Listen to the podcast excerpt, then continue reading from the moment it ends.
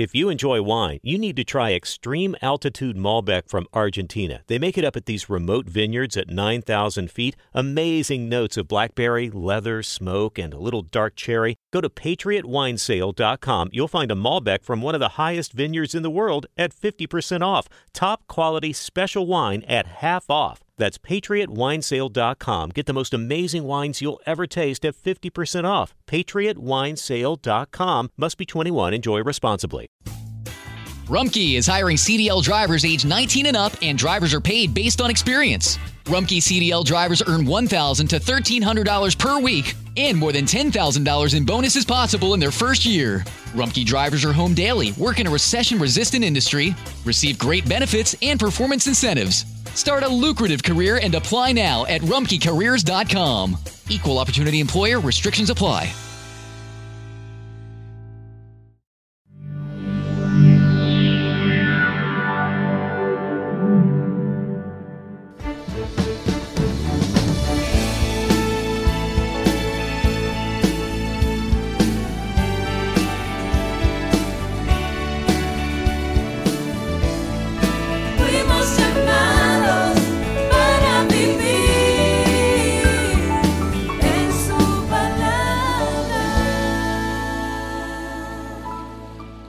Clave del contentamiento y vamos a estar leyendo, como ya mencioné, desde el 10 hasta el 18.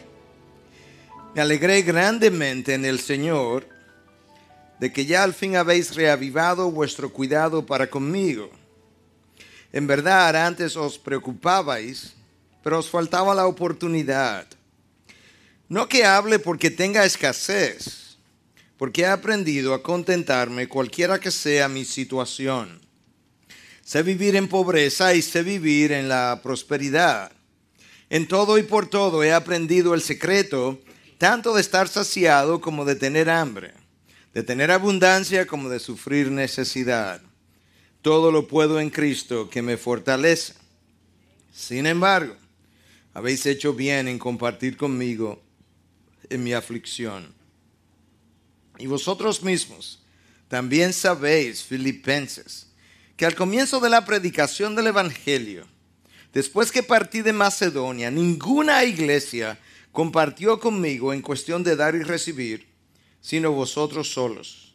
Porque aún a Tesalónica enviasteis dádivas más de una vez para mis necesidades. No es que busque la dádiva en sí, sino que busco fruto que aumente en vues- en vuestra cuenta.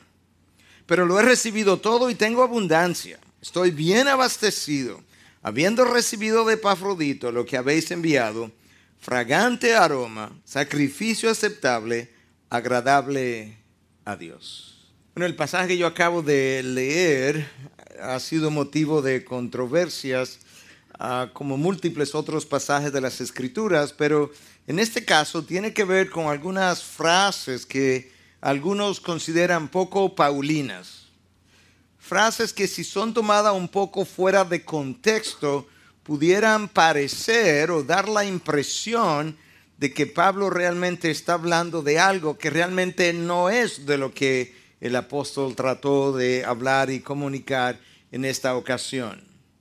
Algunos han tomado frases como esta en el versículo 10, al fin habéis reavivado vuestro cuidado para conmigo. Y algunos toman esa frase y dicen que eso parecería como si el apóstol Pablo se estuviera quejando de que hacía un tiempo que no cuidaban de él y que al fin lo hicieron.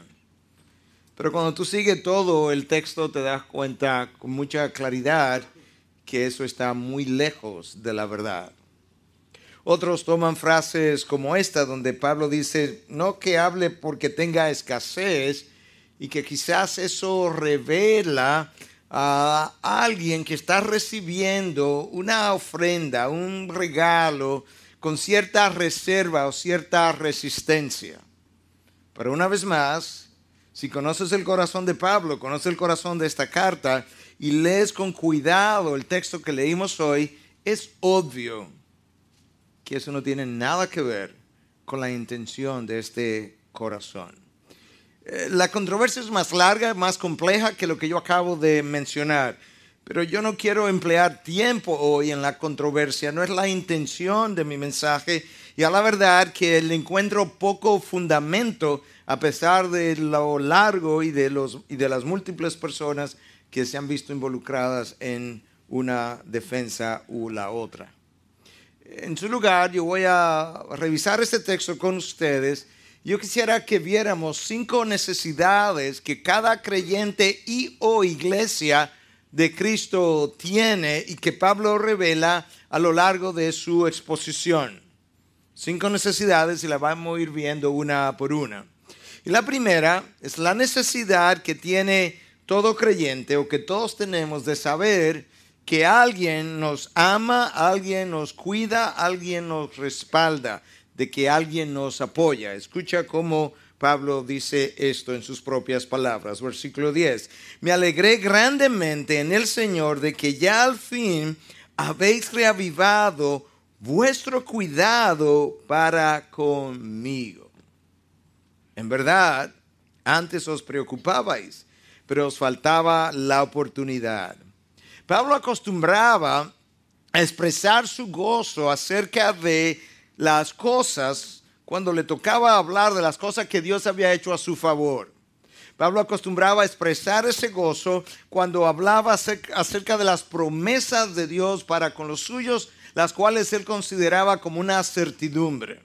Pero en esta ocasión Pablo está expresando un gozo que no tiene que ver con su relación con Dios necesariamente, sino con su relación con los demás. Y cuando él dice que se alegra, él no simplemente dice estoy alegre, él dice me alegro grandemente que su cuidado para conmigo ha sido reavivado, ha sido reanudado por alguna razón que nosotros no conocemos, el cuidado de la iglesia de Filipos hacia Pablo había sido interrumpido. Quizás por la distancia, Pablo está en Roma, ahora a cientos de kilómetros de distancia. Quizás porque está en la cárcel y en la cárcel no necesariamente había acceso libre a ella. Quizás porque el mensajero o mensajeros no habían podido llegar hasta Pablo. Pero en un momento esa relación, ese cuidado se interrumpió y ahora ha sido reanudado. Y cuando eso inicia, Pablo dice, yo me alegro grandemente en el Señor, no en la cárcel donde él está, en el Señor. Pablo está tan enfocado en las cosas del reino de los cielos que con frecuencia yo creo que a él se le olvidaba que estaba en la cárcel. Porque uno no oye mucha referencia al hecho de que recuerden que estoy en la cárcel y esto escribo desde la cárcel. Él hace una referencia aquí, una referencia allí. Pero es bueno ver cómo este hombre, que, que estuvo en el tercer cielo, como este hombre que oyó la voz de Dios audiblemente más de una vez, que vio al Cristo resucitado, que fue enseñado directamente por el Señor, cómo este hombre puede expresar que a pesar de su relación estrecha y fuerte con Dios y de la manera que Dios le suple, él tenía también una necesidad humana de que instrumentos humanos cuidaran, le apoyaran, le amaran y estuvieran detrás de su ministerio. Y él lo expresa en esas palabras. Me alegré grandemente cuando vosotros reanudáis o reanudaron su cuidado para conmigo. Él no está expresando necesariamente su alegría o gozo porque él estaba en necesidad económica y le llegó una ayuda en este momento, como vamos a ver a lo largo del texto. En este momento él está ampliamente suplido. No le falta nada. Su alegría tiene que ver con la idea de que ahora me siento otra vez cuidado por esta iglesia, quien yo he amado grandemente y por quien me he sentido amado a lo largo de los años. Pablo se sintió apoyado, se sintió recordado, se sintió no abandonado, se sintió amado, esa es la palabra, por gente a quien él quería. De manera que estas palabras no reflejan una queja de parte de Pablo porque él no tiene necesidad reflejan un gozo de parte de él en la medida en que su corazón sintió la conexión con la iglesia de Filipos otra vez. Y yo creo que, y voy a aprovechar la ocasión para decirlo, nosotros tenemos a, Janine Martínez como, Martínez como misionera en el Oriente, y es la, la primera de nosotros que se va y sobre todo a una región, ¿verdad?, de, de pueblos no alcanzados.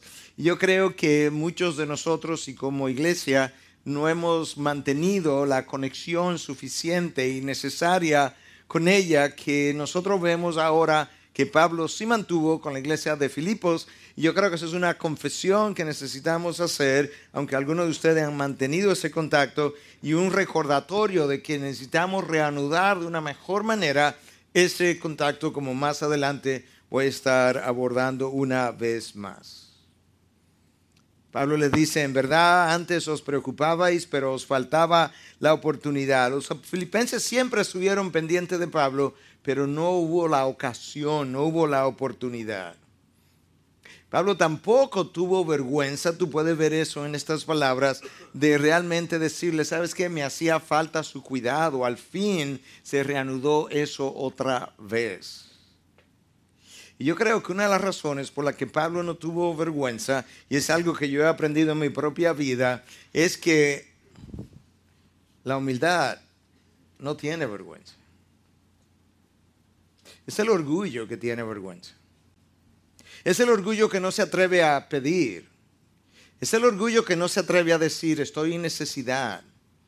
E-, Es el orgullo que no se atreve a decir, por fin me alegro de que reanudaras tu cuidado para conmigo. Eso como que sonaría muy egocéntrico y sin embargo Pablo no tiene ninguna dificultad en hacerlo porque como él está consciente de la buena intención de su corazón, cuando la intención es buena en el corazón y por otro lado la humildad está presente, la vergüenza desaparece. Y aquí hay un buen modelo en el apóstol Pablo de lo que es modelar esa humildad y la ausencia de esa vergüenza que aparece en múltiples de sus cartas en la manera diáfana, transparente, clara con la que él habla en más de una ocasión acerca de sus necesidades personales. En este caso, él estaba en necesidad de experimentar una vez más, estando en prisión, el cuidado personal cercano de la iglesia de Filipos. Esa es la primera necesidad que yo quería llamar la atención. La necesidad que todos tenemos de sentir que alguien nos apoya, nos cuida, nos ama, está con nosotros, nos respalda. Dios dejó ese vacío, ese rincón en nuestro corazón que Dios quiere que sea llenado por instrumentos humanos. De esa manera, cuando yo hago eso, Dios está formando en mí cuando hacemos eso para con el otro, Dios está formando en mí algo de la imagen de Cristo y cuando el otro tiene que tener la humildad para recibirlo, está formando en ese otro algo de la misma imagen de Cristo. Por eso es que es parte del diseño. En segundo lugar, yo quiero que veamos la necesidad que tiene todo creyente de aprender el secreto de vivir con contentamiento independientemente de las circunstancias. Versículo 11 en adelante, escucha. No que hable porque tenga escasez, pues he aprendido a contentarme cualquiera que sea mi situación. Sé vivir en pobreza y sé vivir en prosperidad y todo lo he aprendido. Sé vivir en pobreza y sé vivir en... Se me fue el texto.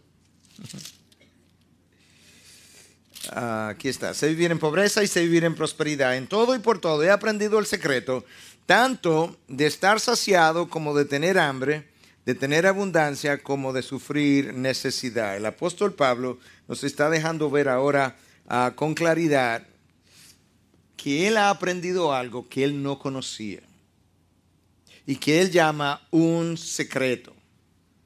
Pero antes de introducir esa porción de, del texto, escucha su frase, no que hable porque tenga escasez. En otras palabras, cuando le hablo de que me alegro de que habéis renovado su cuidado para conmigo, no tiene nada que ver con mi escasez en este momento. No, es con lo que siento en mi corazón. Pero una de las razones por la que ciertamente la escasez anterior que antes tenía no me había resultado problemática es que yo he aprendido el secreto de vivir en la pobreza y de vivir en la abundancia.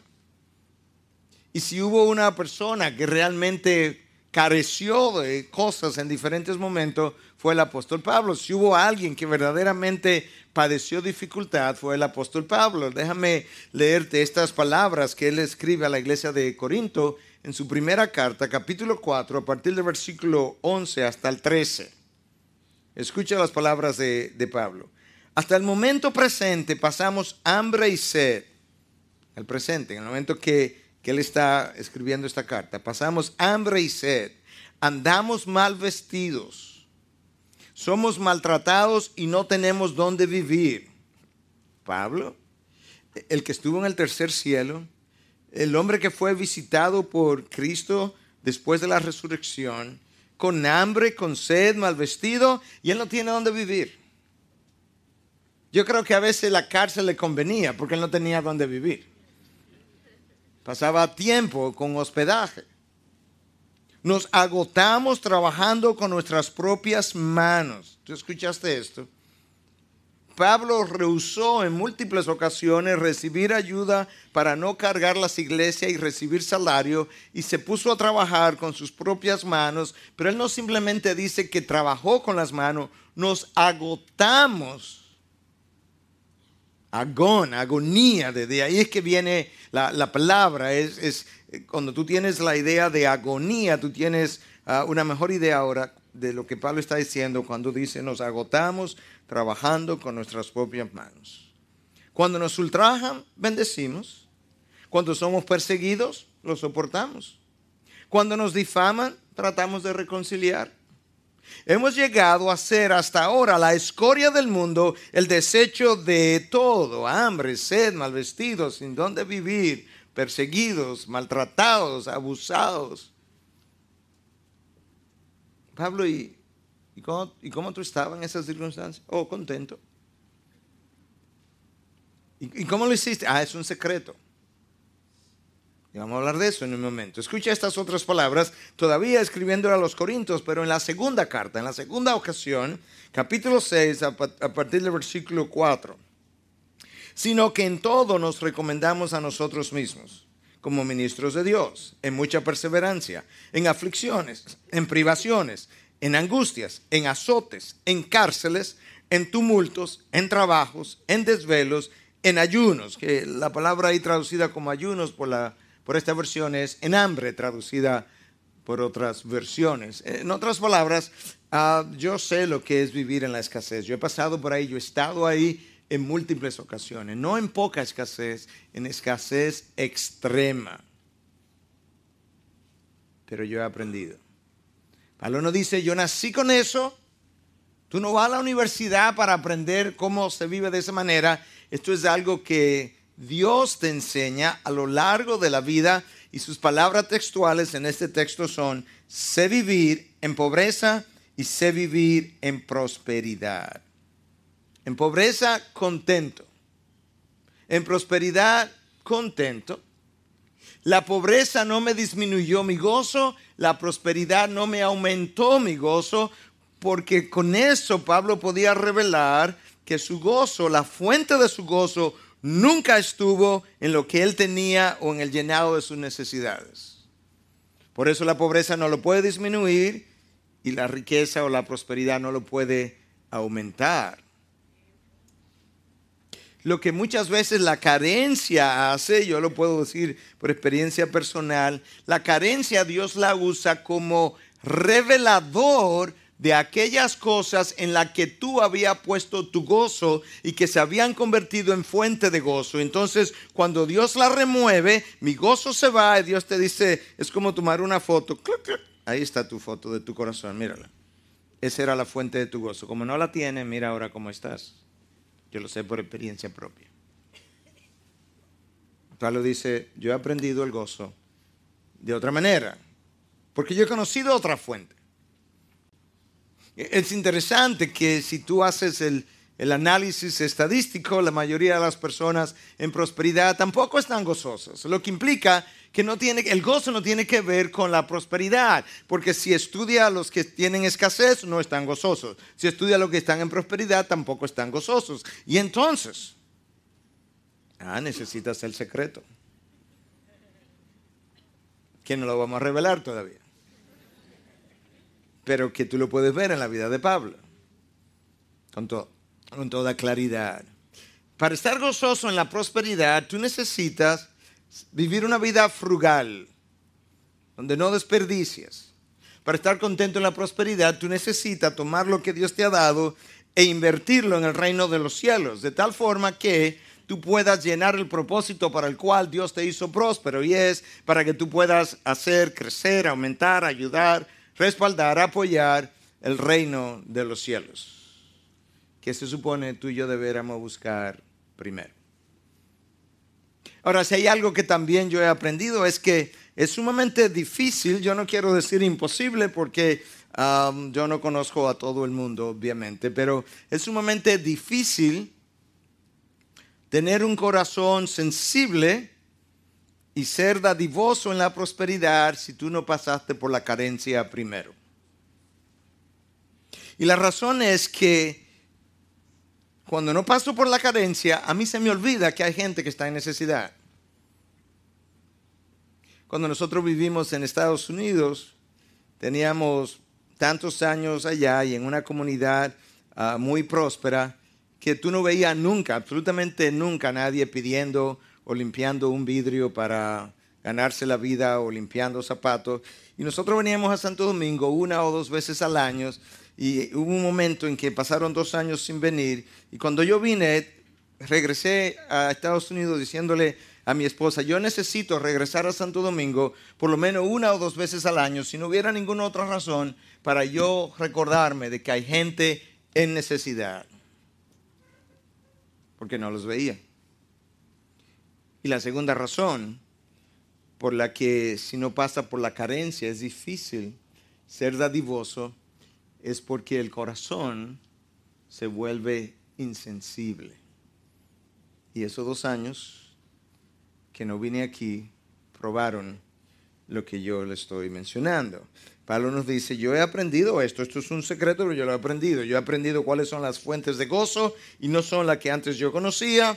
Ahora que mi fuente de gozo es el Señor, yo puedo pasar por estas circunstancias sin que mi gozo se afecte y tiene todo sentido. Yo he estado saciado, yo he estado con hambre, yo he estado en abundancia, yo he estado en necesidad. La necesidad no disminuyó el gozo, la prosperidad no aumentó el gozo. Ahora escúchame, yo voy a comenzar a revelar parte del secreto del apóstol Pablo. Yo creo que no hubo ningún autor de la Biblia, ni después de, que haya explicado, haya entendido, haya aplicado, vivido de una mejor manera lo que es la providencia de Dios sobre la vida de los hombres. Y nosotros que vivimos en un siglo tan bien suplido, tenemos dificultad no solamente en entenderla, nosotros tenemos dificultad en aceptarla. Pero la gente que vivió en el pasado, que se desarrolló mejor teológicamente que nosotros, supo escribir de una manera y supo entender de una manera que le permitió aceptar de otra manera lo que es el control providencial de nuestro Dios. 1646, 350 años atrás, aquellos que escribieron el Catecismo de Westminster, hablando de la providencia de Dios y su relación con los decretos de Dios. Escucha cómo ellos definieron los decretos de Dios. Los decretos de Dios corresponden a su propósito eterno, de acuerdo al consejo de su voluntad, mediante el cual, para su propia gloria, Él ha preordenado todo cuanto ha de acontecer hasta el fin de la historia, sin destruir, agregaban ellos, la voluntad individual de la criatura. Wow. Dios desde toda la eternidad ha decretado todo cuanto ha de ocurrir desde el principio de la historia hasta el final de la historia, de acuerdo al consejo de su voluntad. El apóstol Pablo entendió eso, proclamó eso, enseñó eso, escribió acerca de eso y por tanto, él es la persona que puede comenzar a decirnos a nosotros cuál es el secreto de vivir con contentamiento. Y es que cuando yo estoy en escasez, yo tengo que recordar que Dios lo ha orquestado. Cuando yo estoy en prosperidad, Dios lo ha orquestado. Cuando yo estoy en dificultad, Dios lo ha orquestado. Y yo no puedo olvidar que todas las cosas han de cooperar para bien para aquellos que le aman y han sido llamados conforme a sus propósitos. Y cuando el apóstol Pablo dice todas las cosas han de cooperar para bien, él tiene en mente las grandes y las pequeñas, las pasadas, las presentes y las futuras, las buenas y las malas, los triunfos y las derrotas, las ganancias y las pérdidas, lo que entendemos y lo que no entendemos, lo que me duele y lo que no me duele, todas las cosas han de cooperar igualmente para bien para aquellos que aman a Dios. Y ese es parte del secreto del contentamiento. Parte una, no no es todo, es parte una. Por tanto, cuando mi contentamiento baja, yo tengo una queja contra Dios que orquestó esto de una mala manera. En la eternidad pasada, Él se le olvidó esto. El apóstol Pablo no se olvidaba de esas cosas.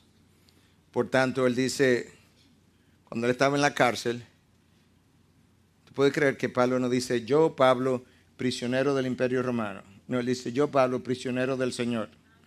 Yo estoy aquí porque Dios me tiene aquí. O sea, si Dios no me quisiera aquí, yo estuviera afuera como sacó a Pedro por medio de un ángel, pero a mí me tiene aquí. Y aquí, como Dios me tiene aquí, yo estoy contento. Allá afuera tengo problemas.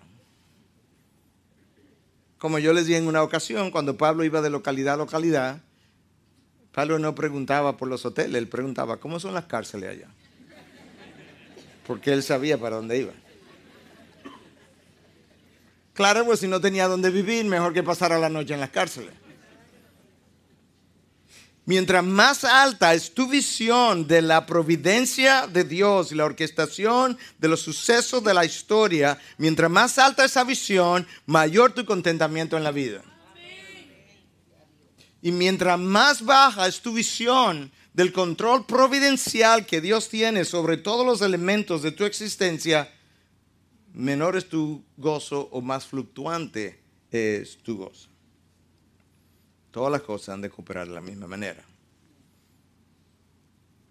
Ok, vamos a seguir hablando y a lo largo que sigamos hablando descubriremos la segunda y tercera parte quizás del secreto de vivir con contentamiento.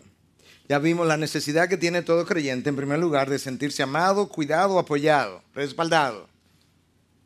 En segundo lugar, vimos la necesidad que tiene todo creyente de aprender el secreto, esto se aprende, de vivir con contentamiento en cualquier circunstancia. En tercer lugar, ahora yo quiero que veamos la necesidad de depender de Cristo. Versículo 13, todo lo puedo en Cristo que me fortalece. Pablo no está diciendo con esto, todo lo que yo deseo yo lo puedo hacer en Cristo, que me fortalece, como dicen algunos falsos maestros por ahí. How did we become Central Ohio's most trusted team of orthopedic experts? We focus on what matters most our patients. At Orthopedic One, we know we're only at our best when we're helping you get better. And every day, your commitment to overcoming pain and injury inspires and moves us. That's why we bring our best every day to earn your trust.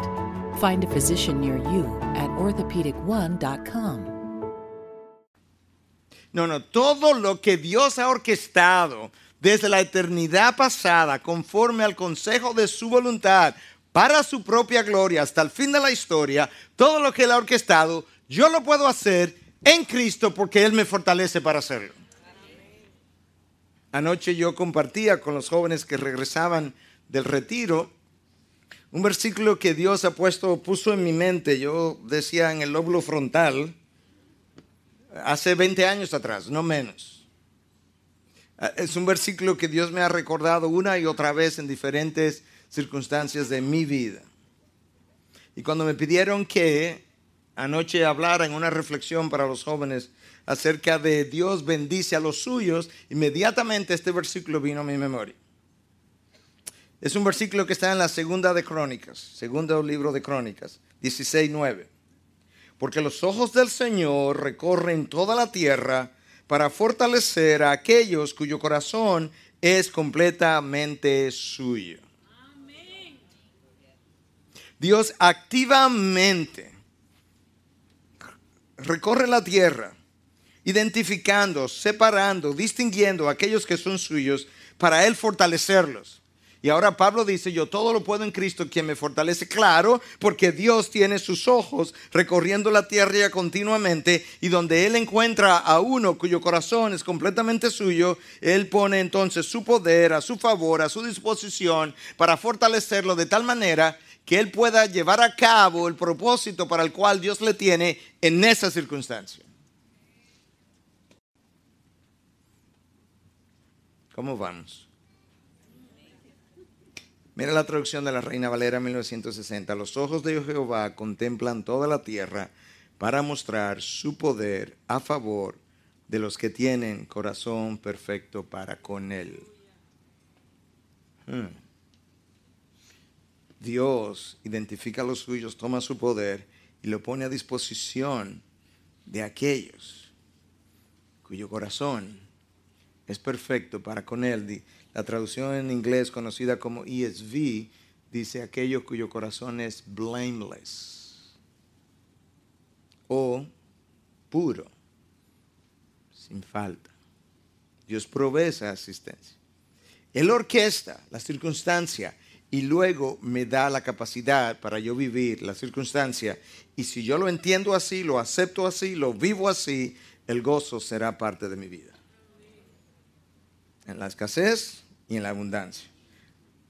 Pastor, ¿cómo es posible eso? Porque todo lo puedo en Cristo que me fortalece. Todo lo que Cristo ha orquestado, no es todo lo que yo quiero. Cuando yo me voy en mi vida de pecado, la teología que Pablo está tratando de enseñar no es, en mi vida de pecado, yo todo pecado lo puedo cometer en Cristo que me fortalece. No. Cuando yo hago eso, Cristo no me fortalece, yo soy drenado por mi pecado. Y es lo que ocurre muchas veces en nuestras vidas, que hemos sido drenados por el pecado, las acciones pecaminosas en las que hemos incurrido, porque nosotros no hemos aceptado el propósito eterno de Dios, orquestado desde toda la eternidad pasada. Sin un alto concepto de la providencia de Dios, o mejor dicho, un alto concepto de la providencia de Dios, es el componente número uno del secreto de vivir con contentamiento. Con componente número dos de ese mismo secreto todavía es el hecho de saber, de creer y confiar que yo todo lo puedo en Cristo que me fortalece. Si yo no creo eso, yo puedo creer que Dios lo orquesta todo desde la eternidad. Yo puedo creer que este momento, esta predicación ha sido orquestada de la eternidad. Pero si yo no creo que yo puedo hacerlo en el poder de Cristo, porque Él me fortalece, no me va a servir de mucho. Yo no voy a tener gozo ahora mismo. Yo voy a estar sufriendo la calamidad de estar aquí. Pero yo necesito confianza, fe. Ahora yo tengo dos componentes. Uno, aceptar su orquestación, creerla, tener confianza que es mi Padre bueno que lo está haciendo. Dos, creer que yo tengo el poder para vivir todas y cada una de esas circunstancias. Y tres, entonces, en respuesta a esas dos cosas, yo rindo mi vida hasta el punto que yo puedo decir, para mí, el vivir es Cristo y el morir es ganancia.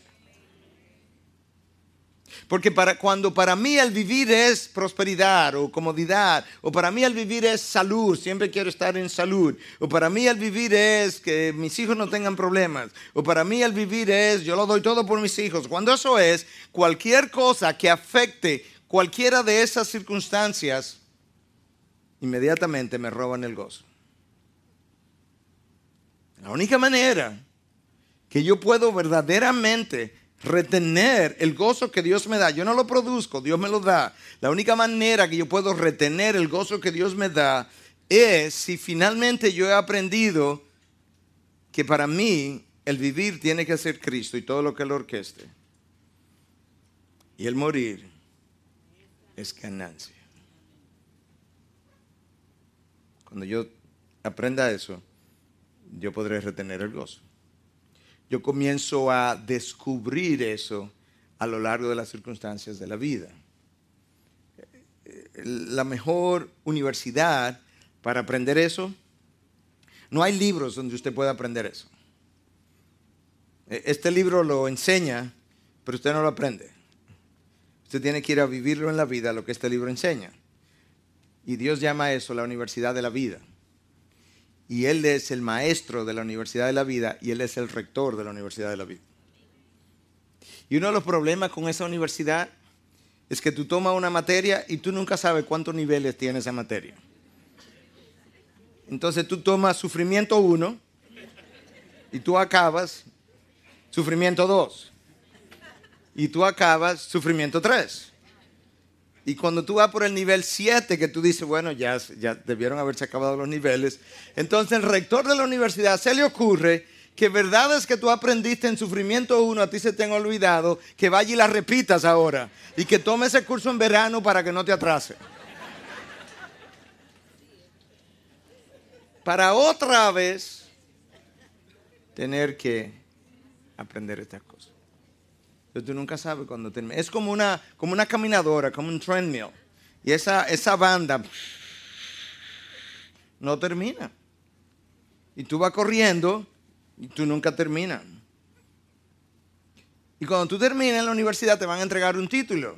Pero resulta que el título te lo entregan de aquel lado de la gloria. Cuando tú cruzas.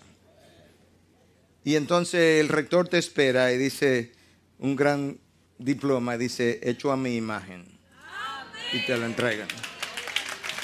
Y tú puedes entonces decir, oh, wow, mi título. Pero de este lado de la gloria, tú siempre estás esperando el título. Y no, no. Porque la meta de este lado no es que te entreguen el título, sino formar la imagen y entonces necesita pasar por todas y cada una de esas circunstancias, pero tú necesitas un alto concepto de la providencia de Dios, una alta aceptación y confianza en esa providencia, creencia en que Dios te dará el poder y finalmente ah, necesitas poder vivir diciendo, para mí el vivir es Cristo y el morir es ganancia. ¿Te imaginas a Pablo frente a uno de estos emperadores diciéndole, eh, Pablo, la respuesta de esto y esto y esto. Que Pablo no responda. Y él, bueno, Pablo, te mato, mejor, ganancia, es para mí ganancia. ¿Y cómo tú respondes a un prisionero de esa naturaleza? No hay como lo amedrentes. En primer lugar, hablamos de la necesidad que tiene todo creyente de sentirse amado, cuidado, apoyado. En segundo lugar, la necesidad que tiene todo creyente de aprender el secreto de vivir con contentamiento, independientemente de cuál sea mi circunstancia. En tercer lugar, la necesidad de depender de Cristo para vivir el propósito que Dios me haya asignado. Pero ahora yo quiero hablar en cuarto lugar la necesidad que tiene el cuerpo de Cristo de conectarse y permanecer conectado con aquellos que son enviados a hacer el trabajo del Señor en cualquier otro lugar. Versículo 14 en adelante. Sin embargo, habéis hecho bien, dice Pablo, en compartir conmigo en mi aflicción. Y nosotros mismos también sabéis, filipenses, que al comienzo de la predicación del Evangelio, después que partí de Macedonia, ninguna iglesia compartió conmigo en cuestión de dar y recibir, sino vosotros solos. Porque aún a Tesalónica enviasteis dádiva más de una vez para mis necesidades. No es que busque la dádiva en sí, sino que busco fruto para que abunde, en para que aumente en vuestra, en vuestra cuenta. Oye cómo Pablo comienza. Sin embargo, habéis hecho bien en compartir conmigo en mi aflicción. Una vez más, Pablo no tiene vergüenza de decirle, ¿sabes qué, Filipenses? cuando ustedes compartieron conmigo mi aflicción. Bien hecho. Lo hicieron bien. Es parte del diseño de Dios que ustedes como iglesia fueran, compartieran conmigo en el dolor. Él no tiene dificultad en comunicarle esto a ellos. Él conoce su intención. La única intención que él tiene es que los filipenses se sigan formando a la imagen de Cristo. Pero él les recuerda a los filipenses, cuando yo comencé a predicar el Evangelio, ninguna de las iglesias me apoyaron, ninguna de las iglesias me respaldaron. La única iglesia que permaneció en contacto conmigo fueron ustedes, hasta el punto que cuando yo llegué a Macedonia y estaba en necesidad, ustedes enviaron a no cuando llegué a Macedonia, Macedonia donde Filipense, donde Filipo estaba, cuando llegué a Tesalónica, ustedes desde Macedonia enviaron a Tesalónica ayuda en mi favor más de una vez. Cuando Pablo sale de Filipos, él se va a Tesalónica, 95 millas hacia el sur y un poco hacia el oeste. Y allá los filipenses le persiguieron y le proveyeron más de una vez en sus necesidades. Y Pablo dice, porque aún a Tesalónica enviasteis dádivas más de una vez. Pero nota ahora cómo los filipenses siguieron a Pablo en todo lugar. Por eso es que en este momento, cuando él escribe, dice, al fin habéis reanudado su cuidado para conmigo, aunque siempre habían estado preocupados, excepto que la oportunidad no se había presentado. Porque cuando Pablo sale de Tesalónica, él se va a Berea. Cuando sale de Berea, él se va a Atenas. Cuando sale de Atenas, él se va a Corinto. En Corinto, él tiene necesidad y allí a Corinto fueron los filipenses a ayudarle. Corinto era una comunidad próspera. Se piensa, se cree, se enseña que la iglesia de Corinto era una iglesia pudiente. Y sin embargo, de esa iglesia pudiente, Pablo no permitió que le ayudaran económicamente, no le aceptó salario. Escucha lo que él escribe a, los Corintios en la segunda carta 11 y 9. Y cuando estaba con vosotros en Corinto y tuve necesidad, a nadie fui carga. ¿Y qué hiciste, Pablo? ¿Quién te mantuvo? ¿Quién te sostuvo? ¿Quién te apoyó? ¿Quién te respaldó? Porque cuando los hermanos llegaron de Macedonia, ese es Filipos, suplieron plenamente mi necesidad y en todo me guardé y me guardaré de seros carga. El área de Macedonia era el área donde Filipos estaba. Las iglesias de esa área, todas, incluyendo la de Filipos, eran sumamente pobres. Esta es la iglesia que sigue el trayecto de, de Pablo. Uno hubiese pensado, bueno, esta iglesia que siguió ayudando a Pablo debió haber sido una iglesia pudiente. No, no lo fue. Al contrario, lo vamos a leer ahora en un momentico. Pero no lo fue. Fue una iglesia, de hecho, con dificultad, con necesidad. Y Pablo está recordando, ah, cuando yo me fui de ustedes, nadie continuó conmigo. Solamente ustedes. Piensa por un momento, suponte que la iglesia de Filipos hubiese desconectado de Pablo también. ¿Quién le hubiera ayudado? ¿Quién le hubiera respaldado? ¿Quién hubiese estado ahí para con él?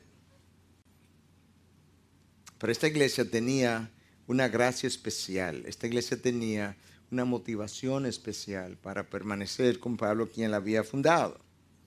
Escucha ahora Pablo escribiéndole a los Corintios, la comunidad pudiente, lo que él le dice acerca de la iglesia de Macedonia, que es la iglesia de Filipenses. En la segunda carta, capítulo 8, a partir del versículo 1, del 1 al 5 voy a estar leyendo. Ahora, hermanos, deseamos haceros saber la gracia que Dios, la gracia de Dios que ha sido dada en las iglesias de Macedonia.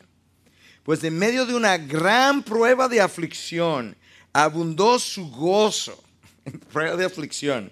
¿De quién lo aprendieron? De su maestro Pablo. Y su profunda pobreza, no pobreza solamente, su profunda pobreza, sobreabundó en la riqueza de su liberalidad. Porque yo testifico que según sus posibilidades y aún más allá de sus posibilidades, dieron de su propia voluntad, supliéndonos con muchos ruegos el privilegio de participar, suplicándonos, perdón, con muchos ruegos, el privilegio de participar en el sostenimiento de los santos. Y esto no como lo habíamos esperado, sino que primeramente se dieron a sí mismos al Señor y luego a nosotros por la voluntad de Dios. ¿Tú entendiste todo esto que Pablo dijo? Dice, yo estaba, yo estaba en dificultad y yo quiero que ustedes, hermanos en Corinto, entiendan la gracia que Dios le dio. Esto no fue algo que los- las iglesias de Macedonia produ- produjeron por sí mismas, no, fue una gracia que ellas recibieron de parte de Dios para dar de esta manera. Pero cuando dieron estaban en una profunda aflicción y en una profunda pobreza. Y entonces Pablo, conociendo eso, aparentemente le dijo a, a los hermanos, no me den, ustedes no pueden. Y el texto dice que ellos le suplicaron con todo tipo de ruegos que le permitiera participar en el privilegio de sostener a los santos. ¿Está oyendo eso? Wow. Y Pablo dice, y esto no como lo habíamos esperado. Claro, no esperaba esto de estas iglesias de profunda pobreza. No. Pero nota el orden como él dice la cosa, sino que primeramente se dieron a sí mismo al Señor y luego a nosotros por la voluntad de Dios. Claro, tú no te puedes dar al hermano, tú no te puedes dar al otro si primeramente no te das al Señor. Y esa es la clave en la iglesia de Filipos, es que ellos se dieron al Señor y por naturaleza entonces se dieron a los demás. La oportunidad de poder hospedar a otros en tu casa tiene que ver precisamente con el hecho de que tú lo consideras un gozo tenerlos y lo primero que tú haces es que te das al Señor y cuando te da al Señor de manera natural tú quieres darte a los demás. O de ayudar a otros, o de enviar a otros. Y esto es lo que Pablo experimentó de parte de esta iglesia. Por eso es que cuando Pablo recibe ah, la ayuda ahora, estando él en Roma, en la, prisión, él se alegra. Y dice grandemente que habéis reanudado su cuidado para conmigo, pero como vamos a ver todavía, no tenía nada que ver con dinero. Es el cuidado, eso es porque él tenía una necesidad humana. El gran Pablo tenía una necesidad humana que debía ser llenada. Hemos visto, hemos visto cuatro necesidades, nos queda una más todavía. Déjame recordártela una vez más. La primera, la necesidad que todo creyente tiene de sentirse amado, cuidado, um, apoyado, respaldado. En segundo lugar, la necesidad que tenemos de aprender el secreto de vivir con contentamiento independientemente de cuáles sean nuestras circunstancias. En tercer lugar, la necesidad que tiene todo creyente de depender de Cristo para vivir el propósito de Dios que le ha sido asignado. En cuarto lugar, la necesidad que tiene el cuerpo de Cristo de conectarse y permanecer conectado con aquellos que son enviados a hacer el trabajo del Señor en otro lugar. Y en quinto y último lugar, la necesidad de ser agradecido. Escucha al apóstol Pablo como lo dice en el versículo 18, pero lo he recibido todo y tengo abundancia. Tú ves que no tiene nada que ver con escasez ahora cuando él se alegra porque el cuidado ha sido renovado. Pero lo he recibido todo y tengo abundancia. Estoy bien abastecido. Habiendo recibido de Epafrodito lo que habéis enviado. Escucha cómo Pablo describe esta ayuda que recibió de Epafrodito. Fragante aroma, sacrificio aceptable, agradable a Dios. Eso es un vocabulario de adoración. ¿Tú te imaginas a Pablo? ¿Recuerdan Epafrodito? Es aquel que casi perdió la vida por Pablo, trabajando en aras de la causa. Este es el Epafrodito que se va a llevar esta carta que Pablo escribió de regreso a Filipos. Él vino como mensajero y trajo una ayuda. Pero ¿cuánto le pudo haber traído un solo hombre? Imagínate un hombre en un caballo a lo mejor. Y Pablo dice que él está ampliamente abastecido. A Pablo le traían un racimo de plátano y él cree que tiene un supermercado. Si yo estoy, tengo abundancia. ¿Qué tiene eh, Pablo? Un racimo de plátano quizás. Me lo trajo un hombre. ¿Cuánta ayuda trajo? En un caballo quizás. Pero eso, eso poco que él recibió, escucha cómo él lo recibe. Aroma, fragante, sacrificio aceptable, agradable a Dios. Es como, es, una- es como un acto de adoración a Él agradecer a Dios que esta ayuda haya llegado. ¿Tú te imaginas eso? ¿Es ese tu corazón y el mío cuando alguien te da algo? Quizás no muy abundante. Quizás es pequeño. Y quizás eso pequeño que tú recibes, tú lo, lo recibes y dices, "Psh, mira, mira lo que me dieron, mira eso. ¿Se te ha ocurrido alguna vez que como Dios conocía ese corazón, te mandó eso chiquito, eso, escaso, para revelar tu corazón y que aprendieras a ser agradecido? ¿Se te ha ocurrido alguna vez que Dios no te envió algo más grande porque pensó que tú no lo podías manejar? O no lo podías agradecer.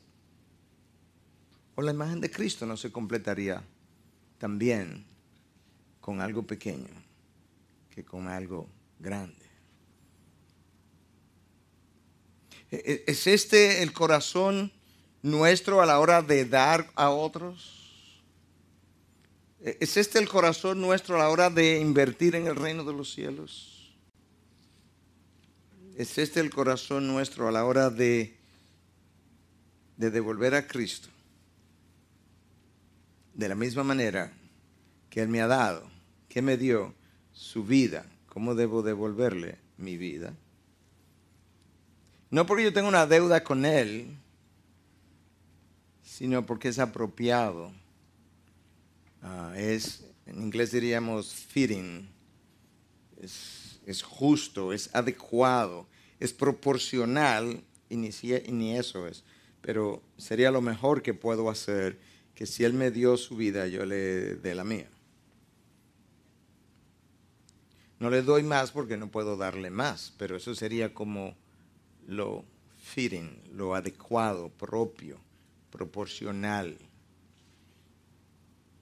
Y sin embargo, nosotros medimos, vivimos midiendo hasta dónde va a llegar nuestro sacrificio. Es posible, no sé cómo, cuál sería una palabra que no sea tan dominicana, pero es posible ser tacaño materialmente. ¿Cómo diríamos eso? Otra palabra en español. Duro.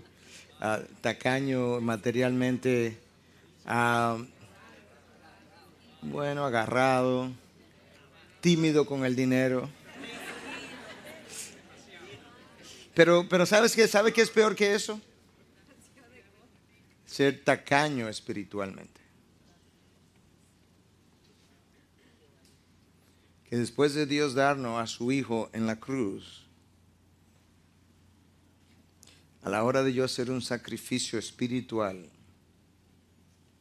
por un Hijo de Dios, por una iglesia de Dios, por el reino de Dios, yo tenga que medir hasta dónde yo voy a llegar.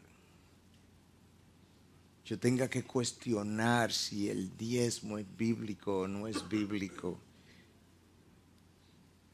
Eso no es un problema material ni financiero, eso es un problema espiritual del corazón. No porque el diezmo esté o no esté en el testamento, en el Nuevo Testamento, esa no es la pregunta. La pregunta es, ¿qué es lo que le vas a calcular a Dios? Eh, de Él es el 100% de lo que tú tienes.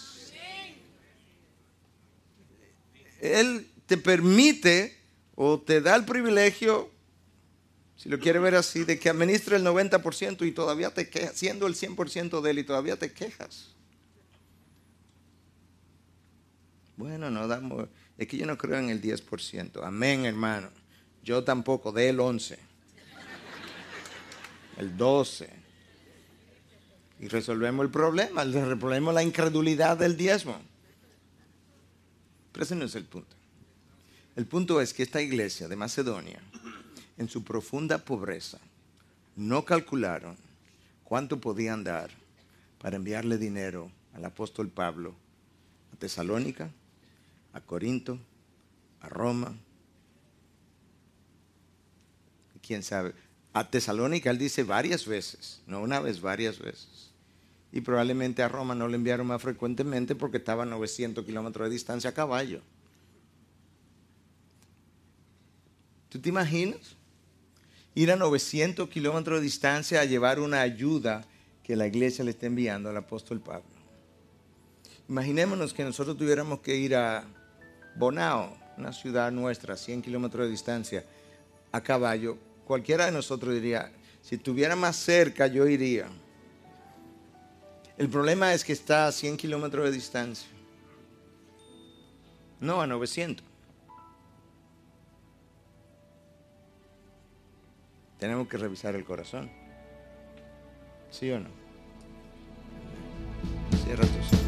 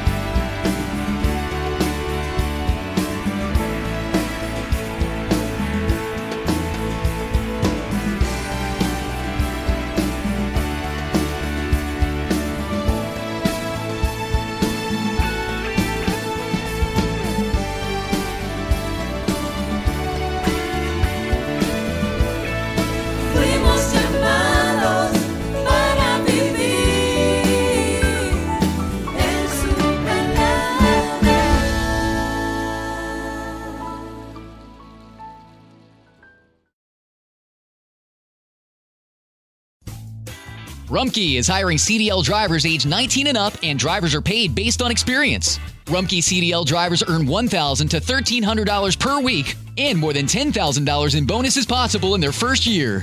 Rumkey drivers are home daily, work in a recession resistant industry, receive great benefits and performance incentives. Start a lucrative career and apply now at rumkeycareers.com. Equal opportunity employer restrictions apply.